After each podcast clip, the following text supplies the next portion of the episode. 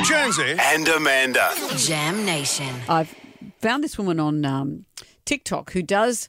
She's a comedian, but she does these fantastic reels of a Hallmark movie in a minute. Now, a Hallmark movie has all these particular tropes, but they're always the same. Oh, the midday movie? Well, any kind of movie. It's often seen on midday movie, but you can probably stream them anytime you like.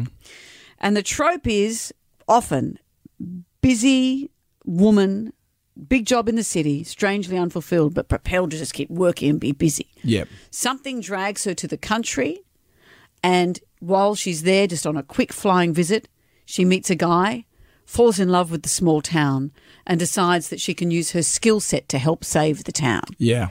There's about six or seven that this woman does that are just hilarious. It's, as I said, the well worn trope. Here's just one of them. I don't have time for a phone call from a stranger. I've got too much big fancy work to do here in the big fancy city at my big fancy job before I have dinner at a big fancy restaurant with my big fancy fiance who pays no attention to me. what? Nameless assistant. I've just inherited a pumpkin patch in a town called Fallington. You think that maybe this would be a good place for us to put in our new factory? I'm here to. Oh.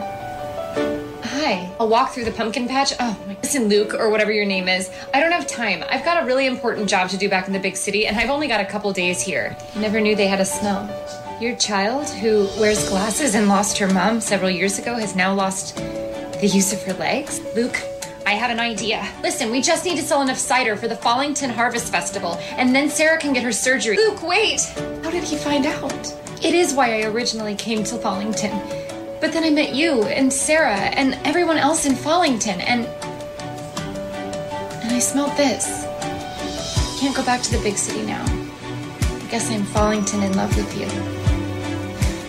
Now that Sarah can walk again after only a couple of days, let's the three of us dance together because I'm her new mommy. It's always she meets an uncomplicated country man, and he, Yeah. you know she realizes that she's been missing out on the essence of life. If you could put Johnny Galecki in there, that would be great. Brilliant. There's a thousand of those tropes, and then this was actually that's a, that's at send up. Yep. This was actually the midday movie on Friday. Go on. It's called A Country Romance. Here's the synopsis. Girl works works in advertising in the city, has a big pitch she's preparing for in a week. She loves her job, but makes a comment to a colleague that the city just doesn't connect with her. Hmm. She's often making apple pie for everyone in the office because she's from an orchard in the country. Seconds later, her dad calls to say he wants to sell the orchard. Hasn't been the same since her mum died all those years ago because her mom also loved baking. There's a potential buyer who wants to come and see it, but the dad's away on holiday. She has to go back to the country to meet the potential buyer and do the paperwork for her dad. She arrives back at her old house and she meets a little girl who's swinging on her old swing in the backyard. Conveniently, the little girl's handsome uncle, who appears to be single, comes to collect her to do her homework. Even more convenient, they live next door.